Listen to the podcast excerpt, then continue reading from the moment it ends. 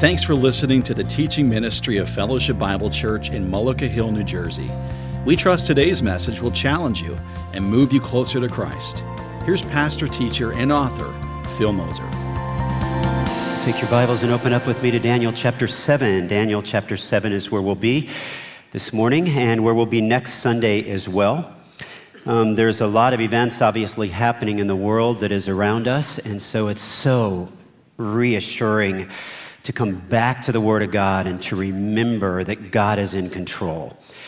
I'm going to start by reading a portion of a passage because I just want us to focus on who God is and who Christ is. In Daniel, I'm going to pick up the reading at verse 9. I'll come back and cover the rest of it later, but will you stand with me out of respect to the Word as we read Daniel chapter 7, beginning at verse 9? And Daniel says, As I looked, thrones were placed, and the Ancient of Days took his seat. His clothing was white as snow, and the hair of his head like pure wool. His throne was fiery flames, its wheels were burning fire. A stream of fire issued and came out before him. A thousand thousand served him, and 10,000 times 10,000 stood before him. The court sat in judgment, and the books were opened. And I looked then because of the sound of the great works that the horn was speaking. And as I looked, the beast was killed and its body destroyed and given over to be burned with fire. And as for the rest of the beasts, their dominion was taken away, but their lives were prolonged for a season and a time. I saw in the night visions, and behold, with the clouds of heaven, there came one like a son of man, and he came to the Ancient of Days and was presented before him. And to him was given dominion and glory and a kingdom that all peoples, nations, and languages should serve him. His dominion is an everlasting dominion which shall not pass away, and his kingdom one that shall not be destroyed. You may be seated. There's one lesson for us to learn, and I know when we get into prophecy, the one thing everybody wants to know is what is next, right? I even had someone ask us this morning in the worship time when before we prayed, he said, I just have a question like what's going to happen next? When's the like when's the antichrist coming? Everybody wants to know all of those events. And it struck me as I was reading Daniel chapter 7 though that it talks about some of that the overarching emphasis of prophecy is this the kingdoms of men will not endure, but the kingdom of God will last forever. So when you're looking around this week and you're hearing more things happen and you're more concerned about what's happening, this is the phrase you want to remember. The kingdoms of men will not endure, but the kingdom of God will last forever. Now just say that with me because you're going to have to repeat it a few times this morning, okay? Here we go. The kingdoms of men will not endure, but the kingdom of God. Okay, now this is Fellowship Bible Church, and it's a little quiet in here, so you got to crank this up a little bit, okay? You didn't really say the last part like you meant it, right? So you just want to, you don't want to say these really important words like, you know, you're given like a golf clap or something, okay? So here we go. One, two, one, two, three. Say it like you mean it. The kingdoms of men That's good. Okay, now I just want you to keep crescendoing that each time you have to say it, okay? So wake up when we get there, right? Because I want to remind you that when you look at all these images in the book of Daniel, it's just this great reminder that these kingdoms are passing away. Now, with that in mind, we're going to unpack Daniel chapter 7 with four applications. And here they are. When the world feels uncertain, when leaders flaunt power, when wrongs are committed, when other kingdoms fail. Okay, that sounds like I just yanked it from your newsfeed, doesn't it? Right? Here it is. When the world feels uncertain, when leaders flaunt power, when wrongs are committed, when other kingdoms fail. So here we go. The kingdoms of men will not endure, but the kingdom of God endures forever. Now, before I unpack Daniel chapter 7, let me take you back again to Daniel um, chapter 2, where Daniel had, Nebuchadnezzar, the king of Babylon, has a dream. And in this dream, he dreams of a statue. And you may remember this. He says, Listen, I'm asking all magicians to tell me what I dreamed. And all the magicians say, We can't tell you what you dreamed. And he, Nebuchadnezzar says, Then how can I believe you're not making up an interpretation? Only one man can tell him what he dreams. And he steps up and says, Here's what you dreamed. You dreamed that there was a statue. It had a bronze head, it had silver arms, it had a bronze midsection and it had legs of iron and, and it had toes, uh, feet of, of iron and mud combined. And then this rock came out of heaven and destroyed the, and destroyed the statue. And then Daniel begins to tell Nebuchadnezzar what it means. Babylon, he says, it actually comprises four kingdoms. Now, it's important to review this because in a moment you're going to see four beasts come out of the sea.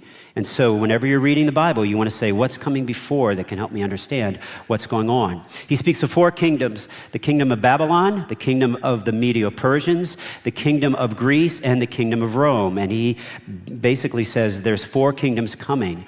Some of those kingdoms, two of those kingdoms, Daniel would live to see. Two of those kingdoms he would not live to see. But he prophesies here. Now, I like to say that a picture is worth a thousand words, okay? But only if you understand the picture, right? And you're about to read pictures that are intentionally frightening in Daniel chapter 7.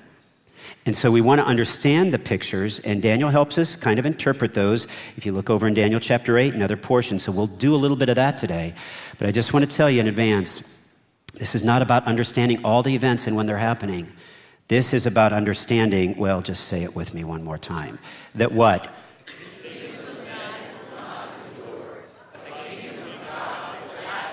That's good. That's good. That's what it means. All right? So here we go. Um, let's t- unpack the first phrase. When the world feels uncertain, God's plans will come to pass. When you are reading Daniel and you're hearing prophecy, but some of it hadn't occurred yet, and then it does occur when we look back at history, you got to know that God's plans are going to come to pass. Whatever God is planning, He's going to bring that to pass. And that's incredibly comforting when we pick up our newsfeed and say, oh no, what's going to happen next? I mean, how many of you heard the phrase at some place or even spoke it this week, World War III? Can I see your hands? Okay. Hands down. How many of you spoke that phrase a month ago? Probably not right? the events of our world feel uncertain. And all of a sudden, I just want to remind you God's plans will come to pass. And that is what we discover from the four images in Daniel chapter 7. So I'm going to pick up the reading now at verse 1. Follow along with me. In the first year of Belshazzar, king of Babylon, Daniel saw a dream and visions of his head as he lay in his bed. And then he wrote down the dream and told the sum of the matter. Here it comes. Now, Daniel declared, I saw in my vision by night, and behold, the four winds of heaven were stirring up the great sea. Now, let me just stop there for a second. The first thing we recognize is that he begins to see the stirring up of the sea. You say, well, what does the sea represent? Well, we know by looking over at Daniel chapter 7, verse 17, that these four great beasts that we're about to see are four kings who shall arise out of the earth. But over in Daniel chapter 7, verse 2, they arise out of the sea. You say, why are they arising out of the sea? But they're really just kingdoms coming up out of the earth. That's how a picture works, okay?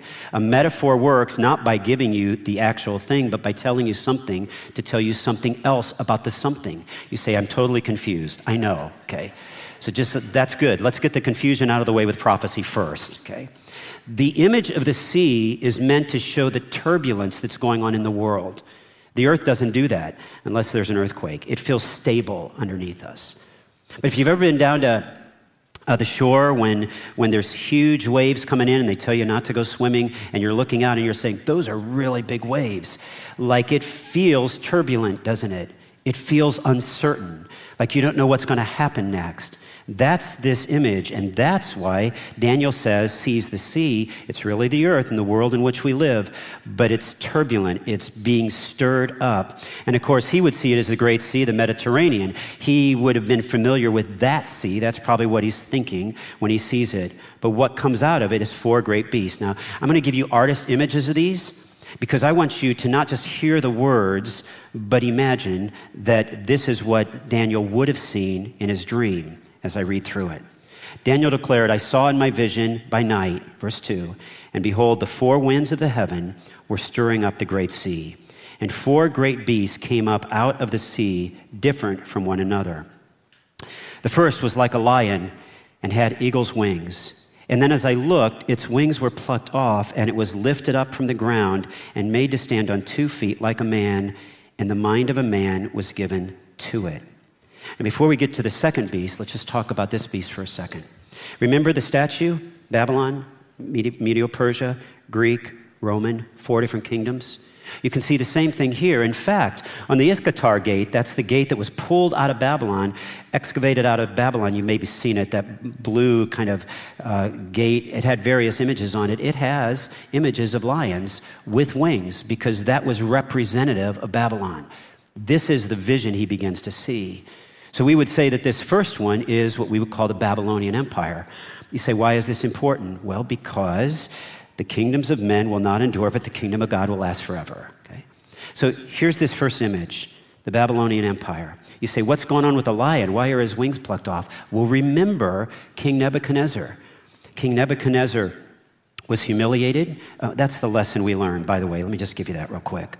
Only through humility will you see yourself in relation to God properly. So when I think of this winged lion and what's going on here, and I'm thinking back into the book of Daniel, I remember what happened to King Nebuchadnezzar in Daniel chapter 4. He was kind of walking along his city, he was looking down, and this is what he said. At the end of 12 months, he, that is Nebuchadnezzar, was walking on the roof of the royal palace of Babylon, and the king answered and said, Here's what he says to himself is not this great Babylon, which I have built by my mighty power, as a royal residence for the glory of my majesty? And here's what we read While the words were still in the king's mouth, there fell a voice from heaven O King Nebuchadnezzar, to you it is spoken, the kingdom has departed from you. Verse 34 At the end of the days, I, Nebuchadnezzar, lifted my eyes to heaven, and my reason returned to me, and I blessed the Most High and praised and honored him who lives forever. What happened between verse 31 and verse 34 are years of Nebuchadnezzar's mental anguish. He crawls on the ground like an animal. He's humiliated. He's had a mental breakdown. He cannot engage in any of the pride that he had before. And that's what's happening, you see, when the wings of the lion are torn off. It's humiliation. When the lion is made to stand up as a man, remember Dan, uh, Nebuchadnezzar was on all fours. When his reasoning returns to him, and he, God blesses him. He stands up. God allows his mind to return to him. Listen to the text again. Um, then I looked as its wings were plucked off. It was lifted from the ground and made to stand on two feet like a man, and the mind of a man was given to it. Nebuchadnezzar went from all of that pride to humility because that's how you see God and yourself properly. And that's why he says in Daniel chapter 4, by the way, when you go back there and read it, he says things like, um, it's a, man, is accounted, it's account, man is accounted unto nothing. Like, we are not the people we think we are. We don't see ourselves properly in our pride. We don't see God properly in our pride. Only through humility will you see yourself in relation to God properly. Here's your statement Babylonian Empire comes and the Babylonian Empire disappears. And what do we remember? The kingdoms of men. That's right. And here comes the next kingdom. I'll begin reading here in verse 5. And behold, another beast, a second one, like a bear. It was raised up on one side, and it had three ribs in its mouth between its teeth, and it was told, Arise, devour much flesh. Now remember, in the statue, we saw the head represented Babylon, the body, uh, the upper body, the silver represented um, the Medo-Persian Empire, and you see the same kind of thing here. Um, the bear was raised up on one side, basically showing that one element of the Medo-Persia Empire was stronger than the other, or you could say, some commentators say, that the bear was moving. If you've ever seen a bear moving, you understand that that's kind of, they kind of lurch forward like that. A number of years ago, um, we were out west on a vacation. And I had this idea that um, there was some, some of the guys who worked there at that particular ranch. There was a big bear rug hanging on the side of, uh, hanging on the, side of the wall. And I asked them, listen, I'm going to go fishing with my boys, and my boys, my, my, son, my other son wasn't born yet, and some of the nephews. And I think it'd be kind of fun if, um, if you guys came out with that bear rug, like over you, okay? And that probably wasn't one of my wiser decisions, okay? Um, certain members of the family may not have forgiven me for that yet, right? But by way of a, a quick tangent, like, uh, like I was looking like the brave dad because I knew this bear coming out of the woods at dusk um, wasn't really a bear. It had cowboy boots on, you know, but, but they couldn't see that, right? And so I start walking over there. And my son Adam, who was very young at the time, he was about this tall, I, I say, I'm going to go check it out. And the other brother in laws are saying, I don't think that's a really good idea. Okay, no, no, no, I'm just going to go check it out. And I turn around and Adam says to me, Dad, I got your back. And he's got a little three inch pocket knife out, okay? it was a great moment for a dad, okay? But the rest of it wasn't quite so great when the other nephews got pretty upset and are still in counseling today, okay? Okay, but the point is this if you've never seen a bear move, they kind of lurch like this. Like I was reminded when these guys are moving out underneath this bear rug that this bear kind of goes left to right, left to right. Always when he's moving, one side goes lower than the other, right? It's the same image. The Media Persian Empire devoured the Babylonian Empire. In fact, the three ribs in its mouth, actually, some commentators believe reference three different nations that the Media Persian just wiped out. Right? And here's the picture that's this next empire. And you'll notice already that the map is getting larger, right? It's moved off here um, to the east significantly. It's a reminder that this was no longer Babylon, this was much bigger than Babylon. I notice this as well that you may remember that it was Nebuchadnezzar, um, uh, one of his heirs, Belshazzar, was the king of Babylon. Remember when the five, when the five fingers began to write on the wall? And um, and he was thinking his protection was found in the strength of Babylon, not knowing that that very night he would be devoured. Here's the lesson we learn our best protection is not found in our strength, but in God's. That's right. This bear that would devour another kingdom, the kingdom of Babylon, the king of Babylon at that stage, Belshazzar, forgot that your best protection is found in God, not in your own strength. In fact, um, Notice how Daniel addresses that in Daniel chapter 5. He says, And you, his son Belshazzar, he talks about Nebuchadnezzar earlier. He was prideful, but then he was humbled, and then he trusted God. And you, his son Belshazzar, have not humbled your heart, though you knew all of this. But you have lifted yourself up against the Lord of heaven, and the vessels of his house have been brought before you. Remember the gold and silver that had been taken out of Jerusalem, tra- transported 600 miles away to Babylon. All of a sudden, he says, Hey, it's a great party. Why don't you bring that gold and silver stuff out that the Jews used to have in their temple, and we'll party with that stuff? And you and your lords, your wives, and your concubines have drunk wine from them. And you appraise the gods of silver and gold, of bronze and iron, wood and stone, which do not see or hear or know. Remember, he took the gold and he held it up and said, Let's worship the gods of gold and silver, right? Hey, we're not that far from that. If you look at the events that happen in the world and you reach to the other things you find security in, you say, Well, okay, I gotta, I gotta move my holdings away from anything I had in Russia or Ukraine or in Europe because, and you're finding your security in your financial wealth or your ability to think it out, then you perhaps are failing in the same way Belshazzar does. Now, I'm not saying we shouldn't be wise. What I am saying is we ought to reflect upon where our dependence is. Our best protection is not found in our best protection is not found in our strength, but in God's.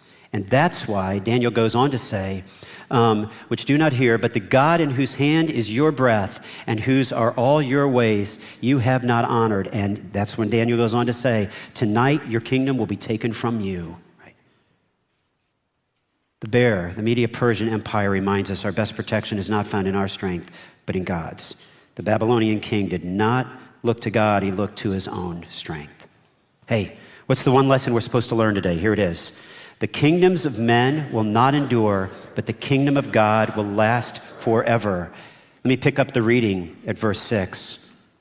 After this I looked, and behold, another like a leopard with four wings of a bird on its back. And the beast had four heads, and dominion was given to it. Third kingdom, here it comes, the third kingdom. The third kingdom represents the kingdom of Greece, the Grecian Empire, which again Daniel is now eh, prophesying something that has not occurred and will not occur before he dies. It will occur after he dies, but we can look back and see it. In fact, this is really fascinating. Four wings, four heads. Did you realize that when Alexander the Great took and drove, eh, drove the Greek Empire, that he transferred that empire and divided it among four Greek leaders upon his death? Right? Go back and look at this image again. Four heads, four wings. How in the world does Daniel know that's going to happen?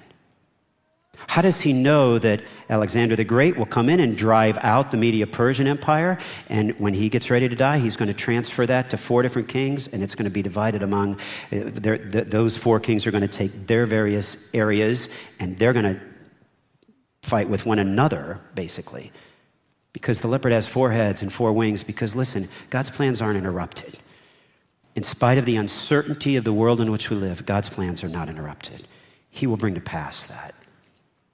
The four headed leopard, the Greek Empire, reminds us that even when nations quarrel among themselves, God is in control, pure and simple. Even when the nations are quarreling among themselves, God is in control. Man, this is so relevant to the world in which you and I live, isn't it? We look at news, we feel the the great sea moving, churning, the world in which we live feels so uncertain.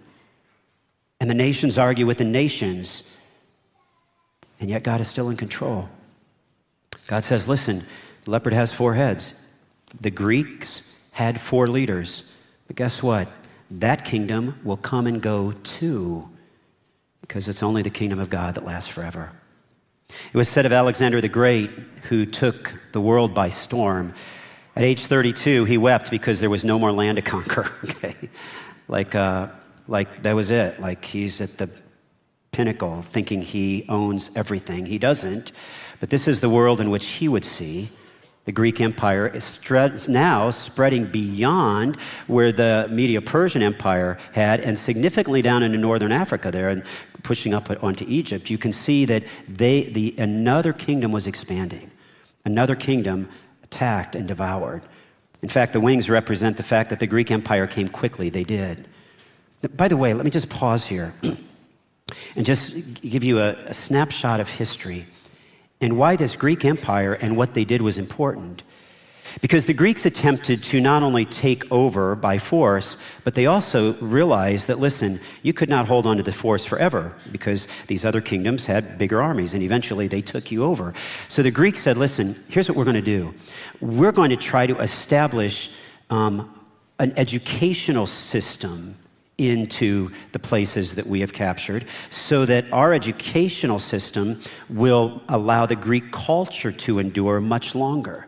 And you know what happens? They take their language, the Greek language, and they begin to train everybody in the Greek language, kind of like a little bit like English is today, but the Greek language was better, okay? But, but here's the picture. They begin to say there's two ways that Greek can be written one in the intellectual Greek and one in the common, Koine Greek, the common language that you would make grocery list out of, Eugene Peterson says. It wasn't the highfalutin language that you'd write poetry in. And the Greek said, listen, let's just teach everybody the common language so that when your New Testament at the time of Christ begins to be written, it's written in the Greek language. Incredibly beautiful language that has nuances that other languages don't have, including our own, that has other language uh, nuances that our language doesn't have. As if God was saying, I'm going to bring about the very language that half the Bible will be written in so that people will understand what I'm trying to communicate. Do you understand? He's moving whole empires so that you can hear John 3:16. Okay. We look at those empires and we think, what's going to happen? What's going to happen? What's going to happen? And God is totally in control. Totally in control. The four-headed leopard, the Greek Empire, reminds us that even when nations quarrel among themselves, God is in control. Hey, say it with me just a couple more times. Say it like you mean it. Here we go. The kingdom of men will not endure but the kingdom of God will last forever. Now, this is an artist's conception, this next image, but I like it because, because Daniel said he was frightened by it. It was terrifying. And when I look for images on, on the internet, I know these must be true because I found them on the internet, okay? When I look for images, I couldn't find anything that was frightening enough. But imagine if this showed up in your dream, okay? And here we go. Starting at verse 7. After this, I saw in the night visions, and behold, a fourth beast, terrifying and dreadful and exceedingly strong. It had great iron teeth, and it devoured and broke in pieces and stamped what was left with its feet. And it was different from all the beasts that were before it, and it had ten horns. And I considered the horns and brought, and behold, as I was thinking about them, there came up among them another horn, a little one, before which three of the first horns were plucked up by the roots. And behold, in this horn were eyes like the eyes of a man, and a mouth speaking great things. This represents the Roman Empire. I'm going to tell you, you say, what about those 10 horns? You're going to have to come back next week, okay? I'm just telling you now, okay? That's next week's discussion, right? But for right now, I just want you to think of the Roman Empire. History past, not all the way in the future like we'll get to next week, okay? But the Roman Empire. Notice what happened. It expanded all the way across northern Africa, all the way up into Asia, all the way across over to the other side of the Mediterranean. This is the Roman Empire. In fact, it was like that. Was like a beast. Where the Greeks attempted to win their discussions intellectually, the Romans simply attempted to win theirs by force. They just said, listen, let's build roads. Let's move our soldiers through those roads so that we, we got to build roads so we can move armies in a hurry, right? And they did. They were powerful and they wiped out all sorts of people until those people would come into submission to them. And all you got to do is fast forward into the pages of your New Testament to realize how frightened everybody was of them, right? How like, like they controlled Israel and nobody in, in none of the Jews were able to overthrow them, even though they attempted to. The point is this the Roman Empire was incredibly, incredibly powerful. It was frightening. Not unlike you and I might kind of think of Russia today powerful, frightening. In fact, maybe we can just learn this lesson from the beast of the Roman Empire. Especially when world events frighten you, God is in control. Especially when world events frighten you, God is in control. Especially when world events frighten you, God is in control. Now, those 10 horns that come up, one of them tends to take control and become even more vocal. And I'm going to have to unpack that for you next week, but I'll just give you a taste of it. Okay? If you thought that prophecy was stuff that we were thinking about in the 20th century, uh, clear back around 400 AD, Jerome said of this horn, the Antichrist is one of the human race in whom Satan will wholly take up his residence in bodily form. Right? So it's frightening. The beast is frightening. Not only that, let me just show you something else that caught, almost caught me off guard. I guess I knew it. But watch what happens when we look at a map of these various empires. I'm going to go back. Babylonian Empire. Concentrate on the yellow square, okay? Just watch what happens to the yellow square. Media Persian Empire. Now, all of a sudden, the Greek Empire goes further to the east. The Roman Empire goes further to the west. But notice what is never out of the grip of the kingdoms of men. How many know where that spot is on the map? That's the nation of what? Israel. That's exactly right. Just look at those maps again and understand that wherever those empires came, wherever they went, they always had a focus, a strong hold on holding on to Israel. Okay. That's going to come later, next week. Here you go, number two. When leaders flaunt power, God's strength is far greater. When leaders flaunt power, God's strength is far greater. I started with Daniel chapter 7, verses 9, 10, and 11 because I wanted you to see the strength of the Lord that is placed there. But this little horn that becomes a big horn that raises up off the skull of the Roman Empire, that particular horn, that particular kingdom brags. It's braggadocious. But I want you to see what happens to it. And I looked then because the sound of great words that the horn was speaking. And as I looked, the beast was killed and its body destroyed and given over to be burned with fire. Not only this, as for the rest of the beasts, their dominion was taken away, but their lives were prolonged for a season and a time. A picture is worth a thousand words, so just watch this. Whether it's Babylon, whether it's the Medo Persian, whether it's the Greek Empire, or whether it's the Roman Empire, in history, they all disappear. Here's the last one, third one. When wrongs are committed, God's justice will prevail. Man, do we long for that? Right? Do we long for God's justice to prevail when wrongs are committed? Every part of us wants to do something? We, we see someone, uh, Russia, move in on Ukraine. We say, that can't be right. Like, those people were free. What's happening there? That there's an injustice taking place. Somebody do something now. Like, we want justice to prevail. I'm reminded of Henry Wadsworth Longfellow's translation of the poem Retribution. He says, The wheels of justice turn slowly but grind exceedingly fine. And you're going to see that with God. Look at Daniel chapter 7, verse 9 and 10. And as I looked, the thrones were placed, and the Ancient of Days took his seat. That's a reference to God the Father, eternal. His clothing was white as snow, and the hair of his head is like pure wool. And his throne was fiery flames. Its wheels were burning fire. Sounds just like out of Ezekiel this idea that this throne could spin, could move, could turn like a, wheelchair, in zero degree turning, just turn. In other words, wherever you were going, you could not escape it. And the stream of fire issued and came out from before him. A thousand thousand served him, and 10,000 times 10,000 stood before him. I did that math 10,000 times 10,000 is 100 million. Okay. Now, just settle in. The kingdoms of men, they can't stand up against a 100 million of God's army. And the point is this that with all of those, all of that power around God, the court sat in judgment and the books were opened. And it's like God says, okay, Nebuchadnezzar, Belshazzar, Darius, all of you kings, Alexander, come up. You will be judged. When wrongs are committed, God's justice will prevail. But all of that being said, that's not the best part of this passage. Ready? Here's your last idea. When other kingdoms fail, God's Son will endure. When other kingdoms fail, God's Son will endure. There is a reference in Daniel chapter 7. In fact, most of the reading I did this week told me that, listen, Daniel chapter 7 is, is maybe the most important chapter in the book of Daniel. All the cool stories about Daniel in the lion's den and Shadrach, Meshach, and Abednego. Daniel chapter 7 is so important.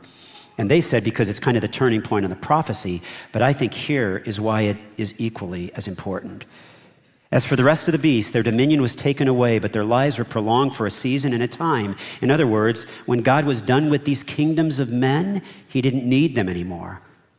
I saw in the night visions, here it comes, and behold, with the clouds of heaven there came one like a son of man, and he came to the Ancient of Days and was presented before him. Now, just let me pause and talk about that for a second. Did you realize that when you read the Gospels, Matthew, Mark, Luke, and John, the phrase the Son of Man is Jesus' favorite use of referring to himself? Okay. Now, if you thought, well, that's because he's the Son of God and he's the Son of Man. Son of God is his deity, Son of Man is his humanity. Ah, ah, ah. It isn't referencing his humanity here. Okay. In fact, I'll show you that. Because look at verse 14. Look at what's given to him. And to him was given dominion and glory and a kingdom that all peoples, nations, languages should serve him. His dominion is his everlasting dominion which shall not pass away, and his kingdom one that shall not be destroyed. Do not miss this. This means that the Son's kingdom endures. Okay. Everything else passes away. I don't know what's going to happen tomorrow on the news. I feel badly for people whose lives are taken from them. And I recognize that that may someday come to us as well, even here in a free country. But the thing that gives me hope is not that it will get better, but that the Son's kingdom will endure. Okay? That's where your hope has to be. In fact, just look at the connection here. With the clouds of heaven, there came one like a son of man, obviously referring to the deity of Christ. And he came to the Ancient of Days, to the God the Father, and was presented before him. Now, now watch, watch this. This phrase, there was with the clouds of heaven, there came one like the Son of Man. This isn't the only occurrence of this phrase in the Bible. In fact, let me transport you way forward into the New Testament. Here is Jesus being tried, one false witness after another prior to his crucifixion, coming up, coming up. They come up, they, they can't even get their stories together. And Caiaphas looks at Jesus and he says to Jesus, Hey, listen, aren't you going to say anything? And the scripture says that Jesus was silent. They can't pin anything on him, they can't crucify him until he says something. See this phrase? The clouds of heaven, there came one like the Son of Man. Look at what Jesus does with that in Matthew 26. And the high priest said to him, I adjure you by the living God, tell us if you are the Christ, the Son of God. And Jesus said to him, You have said so, but I tell you, from now on you will see the Son of Man seated at the right hand of power and coming on the clouds of heaven. And right there, Caiaphas rips his robes and says, It's blasphemy. He just claimed to be God. The one you see, the one Daniel saw in his vision, is the one Jesus in Matthew 26 says was him, right? It's like he says, Oh, Daniel chapter 7, that vision Daniel had, that was me. I am the Son of God, the Son of the Most High, the Son of Man, seated at the right hand of power and coming on the clouds of heaven. You do not want to miss this. In Daniel chapter 7, Jesus is the one and he is the reason why the kingdom of God endures, because he endures. In fact, just look at what Paul does with this in Ephesians chapter 1. He says, according to the working of his great might that he worked in Christ when he raised him from the dead and seated him at the right hand in the heavenly places. Sounds just like Daniel 7. Same kind of thing. Listen, the kingdoms of men killed him, but he rose from the dead. Why? Because the Son of God endures that's why.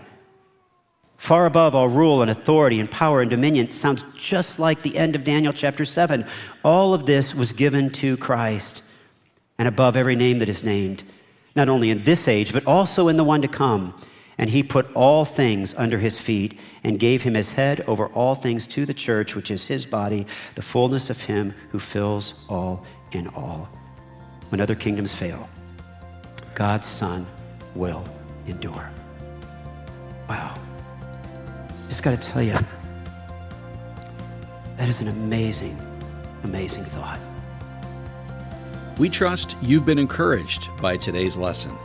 For resources to help you move forward in Christ, we invite you to check out our website, aboutfbc.org, or our Facebook page, Fellowship Bible, Mullica Hill.